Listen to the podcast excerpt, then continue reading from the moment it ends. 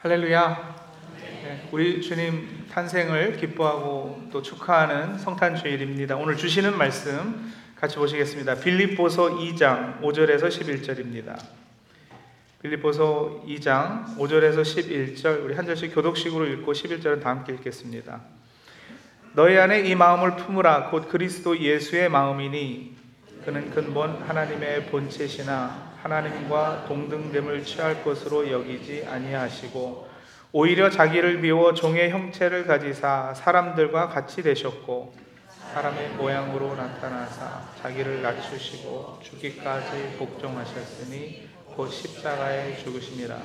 이러므로 하나님이 그를 지극히 높여 모든 이름 위에 뛰어난 이름을 주사 하늘에 있는 자들과 땅에 있는 자들과 땅 아래에 있는 자들로 모든 무릎을 예수의 이름에 꿇게 하시고, 같이 읽습니다. 모든 입으로 예수 그리스도를 주라 시인하여 하나님 아버지께 영광을 돌리게 하셨느니라. 아멘. 그 성경 번역을 해서 어, 미전도 전, 전, 종족들에게 전하는 위클리프 선교회라고 있습니다. 우리 교회에서 파송하고 후원하는 이지성, 우경원 선교사님 부부가 이 단체 소속인데 어, 이 단체 회장까지 지냈던 버니 메이 선교사 일화 가운데 이런 것이 있습니다. 이분이 아마존 정글에서 삼 년간 생필품을 운송해주는 비행기 조종사로 사역을 감당을 했습니다. 그리고 이제 성탄절이 되어서 고향의 가족들에게 돌아갈 꿈에 부풀어 있었는데 마지막 한 부족에게 이제 물건을 실어다 주기만 하면 일을 다 마치고 성탄절에 집으로 돌아갈 수 있었습니다. 그런데 이제 그 아마존 정글 마지막 부족에게 전해주려고 딱 그곳에 도착하자마자 갑작스럽게 기온이 변화가 되더니 비가 내리기 시작한 겁니다. 끊이지 않고 계속 비가 내려서 집으로 돌아가겠다는 꿈은 깨어지고 정글에서 너무도 쓸쓸하게 성탄절을 맞이하게 된 거죠. 사랑하는 가족에 대한 그리움과 고향에 가고자 했던 꿈이 깨진 것으로 인한 안타까움에 사로잡혀서 하나님께 원망할 수밖에 없었다 그래요. 하나님, 저는 지금 엉뚱한 장소에 와 있습니다. 그때 하나님이 이제 특별하신 임재를 경험해, 경험하게 됐다고 고백하는데 그 마음속에 하나님께서 뚜렷한 음성을 들려주셨다 그러죠. 버니야, 성탄절이 무엇이니? 성탄절 이른 아침에 내 아들 예수는 너무도 엉뚱한 장소 베들레헴 마구간에서 태어났단다. 크리스마스의 진정한 의미는 집에 돌아가는 것이 아니라 집을 떠나는 것이란다. 나의 하나밖에 없는 아들 예수는 성탄절에 집에 돌아온 것이 아니라 너와 함께하기 위하여 집을 떠났단다. 성탄절기는 물론 오심을 반기는, 기뻐하는, 셀러브레이트하는 절기가 맞죠. 요한복음 일 장 기록처럼 말씀이 육신이 되어 우리 가운데 거하는, 예, 그 절기가 맞아요. 근데 처지를 바꿔놓고 생각해보면 예수님의 입장에서는 이 가신절기, 떠나신 절기죠. 떠나셔서 오신 곳이 우리가 살고 있는 이곳이에요. 어디서부터 떠나셨고 떠나신 그 출발점은 어디였던가? 무엇으로부터 떠나셨는가? 예수님의 오심에 대해서 우리가 매년 성탄절 때마다 묵상하고 은혜를 받습니다. 그러나 복음을 총체적으로 이해하기 위해서는 주님의 오심뿐만 아니라 주님의 이 떠나심에 대해서도 좀 이해가 있어야 할 것으로 압니다. 예수님의 떠나심, 오심, 그리고 또다시 돌아가심, 이 방향성이 사실 복음의 방향성인데 위에서 아래로 내려오시고 아래로 다시 위로 올라가시는 이것. 오늘 봉독한 빌립보서 말씀이 바로 그 주님의 움직임의 방향성에 관해 증거하면서 복음의 핵심을 전하고 있습니다. 이 오고 가고 또 왔다가 다시 올라가시고, 이걸 우리가 이제 약간 어려운 말로 우리 기독교 교리에서는 그리스도의 비하와 승귀 이렇게 부릅니다. 비하는 낮아지다 라는 거고 승기는 높아지다 라는 뜻이잖아요. 그래서 그리스도의 비하와 승기, The Humiliation and Exaltation of Christ, 그렇게 부르는데요. 오늘 본문 이 장 육 절을 한번 보세요. 이 장 육 절입니다. 그는 근본, 근본, 본질 그 뜻이죠. 본래, 하나님의 본체시다. 여기 본체라는 말은 하나님을 하나님 되게 하는 속성, 그, 그 에센스를 말하거든요. 그래가지고 거의 모든 영어 번역이 보면은 very nature God 그랬어요. very nature God. 그렇죠? 본질적으로 하나님이시다. 의지의 여심 없이, 여지 없이 그분은 하나님이시다. 그 말이에요. 그런데 여러분 보세요. 하나님으로서 가지시는 권위가 있고 영광이 있고 능력이 있지 않겠습니까? 그거 다 누리실 자격이 충분히 있으신 분이셨어요. 근데 그걸 어떻게 하셨다고요? 자기 것으로 취할 것으로 여기지 아니하시고 자기를 비우셨다. 내려놓으셨다. 명성 포기, 자기 해체, 자기 비움을 실천하신 겁니다. 이 부분을 메시지 성경 번역으로 읽어드리면 이렇게 쓰고 있습니다. 그분은 하나님과 동등한 지위셨으나 스스로를 높이지 않으셨고 그 지위의 이익을 고집하지도 않으셨습니다. 조금도 고집하지 않으셨습니다. 때가 되자 그분은 하나님과 동등한 특권을 버리고 종의 지위를 취하셔서 사람이 되셨습니다. 그분은 사람이 되셔서 사람으로 사셨습니다. 그것은 믿을 수 없을 만큼 자신을 낮추는 과정이었습니다. 그분은 특권을 주장하지 않으셨습니다. 오히려 사심 없이 순종하며 사셨고 사심 없이 순종하며 죽으셨습니다. 그것도 가장 참혹하게 십자가에서 죽으셨습니다. 우리 주님께서 무엇으로부터 떠나셨는가? 하늘을 떠나셨습니다. 출발점이 어딘가? 하늘 저 위 아주 높은 자리. 우리 예수님은요, 고위층 중에 고위층이셨어요. 거기서부터 떠나셨어요. 무엇을 비우셨는가? 하나님의 지위, 하나님으로 마땅히 누릴 수 있는 모든 권리, 특권, 이걸 다 비우셨어요. 크리스마스 날에 예수님은 이렇게 떠나셨습니다. 비우셨습니다. 내려놓으셨습니다. 그리고 제일 호 선교사로 이 땅에 파송받아 우리에게 오신 겁니다. 그러니 우리가 정말 그리스도 중심적이라면 크리스마스는 오는 절기 전에 오는 절기로 감사하고 기뻐하고 그것을 축하하기 전에 사실은 가는 절기로 지켜지는 것이 옳죠. 우리 주님 그렇게 오셔서 의도적으로 종의 형체를 입으셨다 그랬잖아요. 사람과 같이 되시고 자기를 낮추시고 죽기까지 복종하셨는데 십자가에서 죽으심이라. 그렇게 구원 사역을 순종으로 이루어내셨습니다. 거기까지를 우리가 그리스도의 비하라 그래요. 십자가에 달려 죽으시고 무덤에 묻히신 것까지. 그게 이제 내려감의 과정이죠. 한없이 내려가셨어요. 무덤까지 내려가셨으니까요. 그리고선 어떻게 되시느냐? 부활하십니다. 그리고 승천하십니다. 이게 이제 그리스도의 승귀죠. 올라가심이에요. 그렇게 높아지셨기 때문에 하나님이 그를 지극히 높여 모든 이름 위에 뛰어난 이름을 주신다. 모든 무릎을 예수의 이름에 꿇게 하시고 주라 시인하게 하셔서 아버지께 영광을 돌리게 하셨다. 이게 이제 오늘 말씀이에요.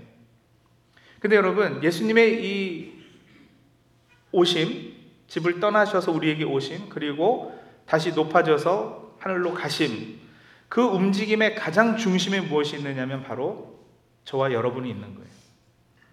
우리를 구원하시고자 하늘을 떠나셔서 땅으로 오셨어요. 낮고 천한 자리에서 우리와 만나주시고 우리와 합해지신 거예요.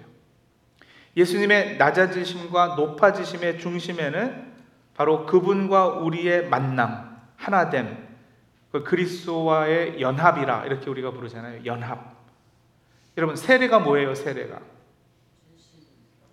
예, 우리가 옛사람이 죽고, 그죠? 우리의 죄가 씻겨지고, 우리 옛사람이 죽고, 그리스도와 합해져서 다시 살게 되는 거. 세례의 움직임 또한도 여러분, 이 내려감과 올라감이 있는 거거든요. 그죠? 물에 잠겨 죽고, 다시 새 사람으로 태어나는 그리스도의 연합이 세례의 가장 핵심 의미예요. 그래서 갈라디아서 이 장 이십 절에도 그렇게 고백하잖아요. 내가 그리스도와 함께 십자가에 못 박혔나니. 여러분, 그렇게 우리는 주님과 함께 죽었어요. 그러니 이제 우리는 그와 함께 부활할 것입니다. 그리스도의 비하와 함께 한다면 그리스도의 승기와도 함께하게 될 것입니다. 즉 결론은 여러분 낮고 천한 우리를 높이시려고 떠나신 거예요. 그러니 이런 은혜 받은 우리는 과연 무엇을 어떻게 해야 될까? 어떤 삶을 살아내야 될까? 바울 선생님이 이 내용을 중심으로 빌립보 교인들에게 주는 메시지와 부탁이 무엇이었을까 살펴보면 답이 나오는데요. 한마디로 복음에 합당한 생활을 해라 이거죠. 그리스도의 낮아지심, 하늘 보좌를 비우고 떠나심의 방향, 와 합해져 죄사함을 얻고 구원받은 우리의 삶의 방향이고 방식이 되어야 할 것입니다. 오늘 우리가 읽은 본문 바로 전에 나오는 우리가 오 절부터 읽었잖아요. 빌립보서 이 장 이 절에서 사 절 보시면요, 바로 우리가 읽은 본문 바로 전에 보면 이렇게 쓰고 있습니다. 빌립보서 이 장 이 절에서 사 절 우리 한번 같이 읽을까요? 한 목소리 읽습니다.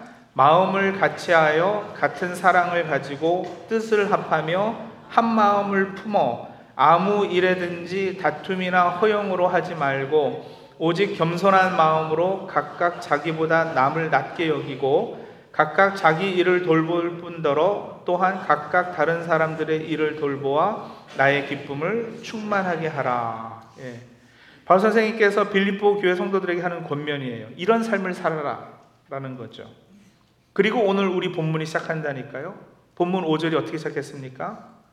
너희 안에 이 마음을 품으라 곧 그리스도 예수의 마음이니. 그러니까 이 절에서 사 절에 부탁하신 이런 삶을 빌립보 성도들이 어떻게 살아낼 수 있는가? 마음을 같이 하는 거, 같은 사랑을 가지고 뜻을 합해서 한 마음을 품는 거, 그 어떤 일도 다툼이나 허용으로 하지 않는 거, 겸손한 마음으로 또 자기보다 남을 낮게 여기는 거, 자기 일뿐만 아니라 다른 사람의 일을 돌보는 거, 이걸 어떻게 할 수 있는가?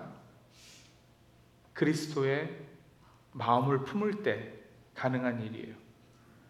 그리고 오늘 우리가 읽은 육 절에서 십일 절 이 그리스도의 비하, 낮아지심, 여러분 그것이 샘플 아니겠어요?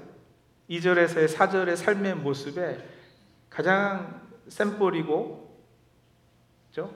예수님께서 친히 하신 그 일, 그런데 이제 우리가 그분과 연합되고 일치되었기 때문에 이제 그분의 삶을 우리도 살 수 있게 된 것, 그래서 이 절에서의 사 절의 권면이 우리에게 가능한 일이 된 거예요.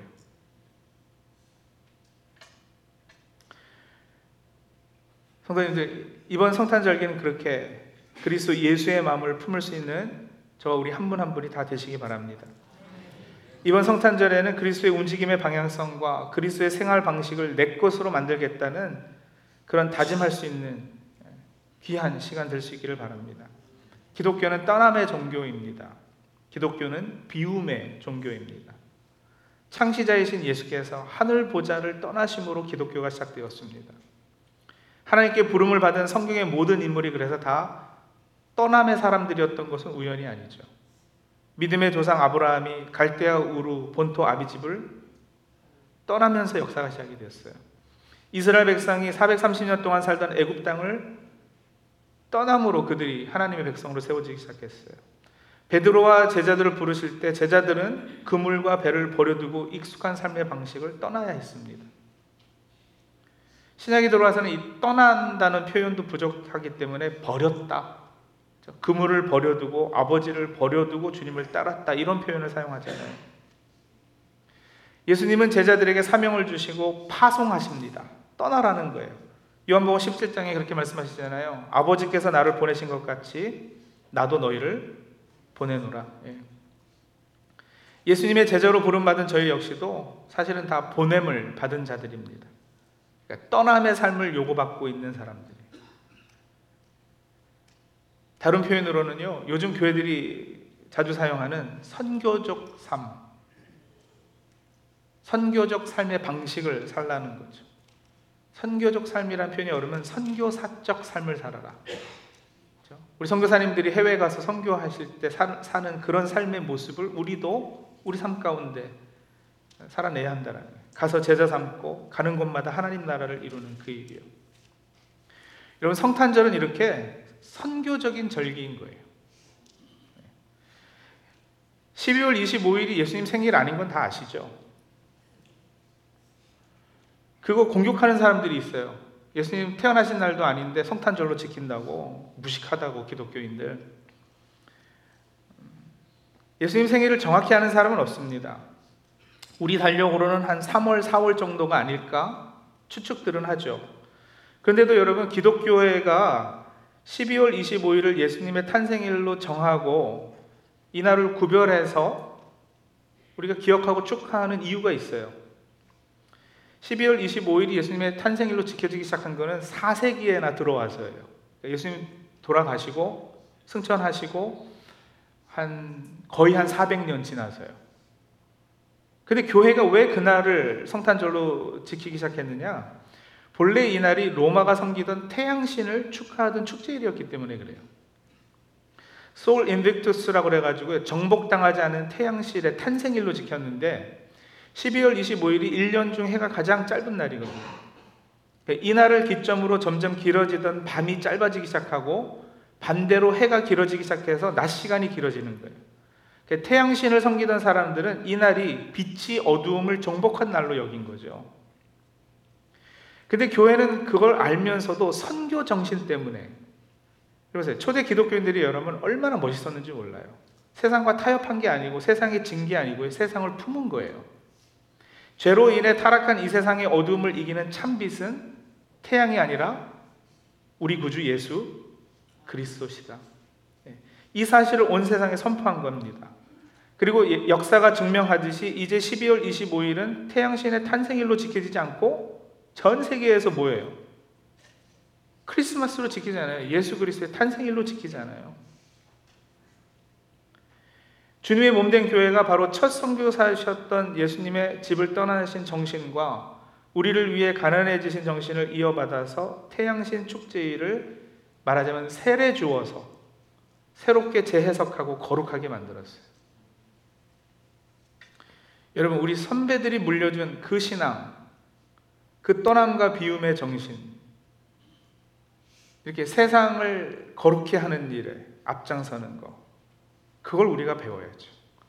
떠남과 비움의 정신이 바로 선교 정신이라니까요. 하나님의 아드님께서 모든 기득권을 다 내려놓으시고 인간이 되셔서 냄새나는 인간 동네에 오셨다니까요. 그리고 그 더러운 세상을 품으셨어요. 기독교회가 십이월 이십오일 우상 태양신 축제일을 품은 것과 같이 돼요. 성탄절기는 그렇게 우리가 복음 들고 집을 떠나야 함을 다시 결단하는 절기입니다. 우리에게 익숙해져 있던 편안함, 나태함, 그 컴포트존이라고 그러죠. 여기에 있으면 안전하다 여겨지는 것들, 그런 것으로부터 떠나야 함을 각오하는 절기입니다. 성탄절기는 무엇보다 바로 그 정신으로 살겠다는, 선교적 삶을 살겠다는 예, 새로운 다짐이 있어야 하는 절기입니다. 자발적으로 떠나지 않으면 여러분, 때로 하나님께서 떠나보내시고 흩으시기도 하셔요. 아브라함이 그랬죠. 야곱이 그랬죠. 요셉이 그랬죠. 이스라엘이 출애굽한 것도 그런 것이고 초대교회가 온 세상으로 흩어진 것도 바로 그 때문이에요. 그래서 모이기 시작하면 흩어짐의 전략을 세워야 돼요. 혹 높아지면 낮아지기를 힘써야지 돼요. 그 부분에 있어서 게을러지면은요, 때로는 끌어내리시기도 하고 원하지 않은 방식으로 흩어지기도 하고 그러는 거예요. 익숙함의 안주, 안락, 추구형 삶, 그건 결국 안락함이 원치 않는 방법으로 깨어지는 지름길입니다. 떠난다는 것은 문자적으로 예, 선교하러 떠나야지 되는 그런 경우도 있지만, 여러분 오늘 제가 말씀드리는 떠난다는 것은 그렇게 내 것, 나에게 소중한 것, 나에게 있어서 너무도 익숙한 것들, 그리고 그것 때문에 편안해서 하나님에 대해서, 영적인 것에 대해서 게을러지는 것, 네. 그런 것들을 내려놓고 떠나야 한다는 의미죠. 예수님보다 더 소중하고 더 익숙해진 것들이 있으면 그것들을 비워야 한다는 거예요. 본토 친척 아비집이라는 것은 한 사람에게 있어서 정체성을 확인해주고, 특히 아브라함 당시에는 그 사람을 보호해주는 보호막 아니었겠습니까? 예, 거기서부터 떠나야 하는 거예요.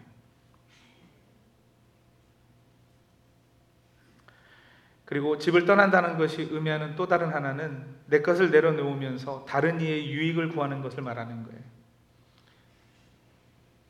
우리 주님께서 하늘 보좌를 비우시고 집단하신 이유가 바로 그거잖아요. 우리를 위해, 다른 이들의 유익을 위해. 나도 힘들지만 나보다 더 힘들고 외롭고 부족한 이들을 찾아서 나 자신을 희생하기를 즐겨하는 절기가 그래서 성탄절기인 것입니다. 예수님의 제자된 우리는 누구를 위해 집을 떠나야 하는 걸까? 우리도 주님처럼 외로운 분들, 병든 분들, 고통하는 분들을 위해서 나의 안락함을 떠날 수 있어야겠습니다. 사랑의 손길로, 용서의 마음으로, 베품의 관심으로 이웃을 찾아갈 때 성탄의 축복은 우리 삶 속에서도 아름답게 열매 맺을 것입니다. 자, 그러니 성도님들, 이제 우리 캄폴전을 떠나서 세상에 파송받은 사람들로 온전히 설 수 있도록 이 성탄절기에 하나님 앞에서 결단하실 수 있기를 간절히 소원합니다. 같이 기도하실까요? 성도님들, 비워야 할 것들이 어떤 것들이 있으세요? 떠나야 할 것들이 어떤 것들이세요?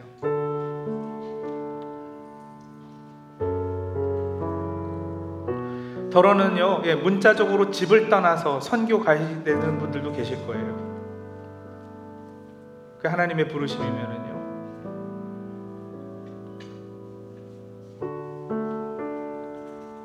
근데 오늘 제가 말씀드리는 이 떠남과 비움은 여러분, 우리의 거짓된 캄폴존을 좀 깨자라는 거죠.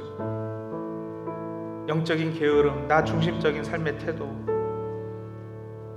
지난주에도 말씀드린 것처럼 나를 나대게 하는 것들로 거짓 평안이 만들어지고 있다면 떠나는 것, 그리고 그동안 나만을 위해서 사는 삶을 살았다면 이제는 다른 일도 좀 돌보, 돌보는, 다른 일을 위해서 나를 희생하는, 누군가의 생명과 풍성한 삶을 위해 삶의 방향성을 전하, 정하는, 네, 그런 각오를 좀 하자라는 것입니다. 우리 성탄절기에 그런 성탄의 의미를 다시 한번 되새기고 그럴 수 있게 해달라고, 성령님 도와달라고 우리 잠시 기도하고 제가 또 마무리 기도하겠습니다. 같이 기도하시죠.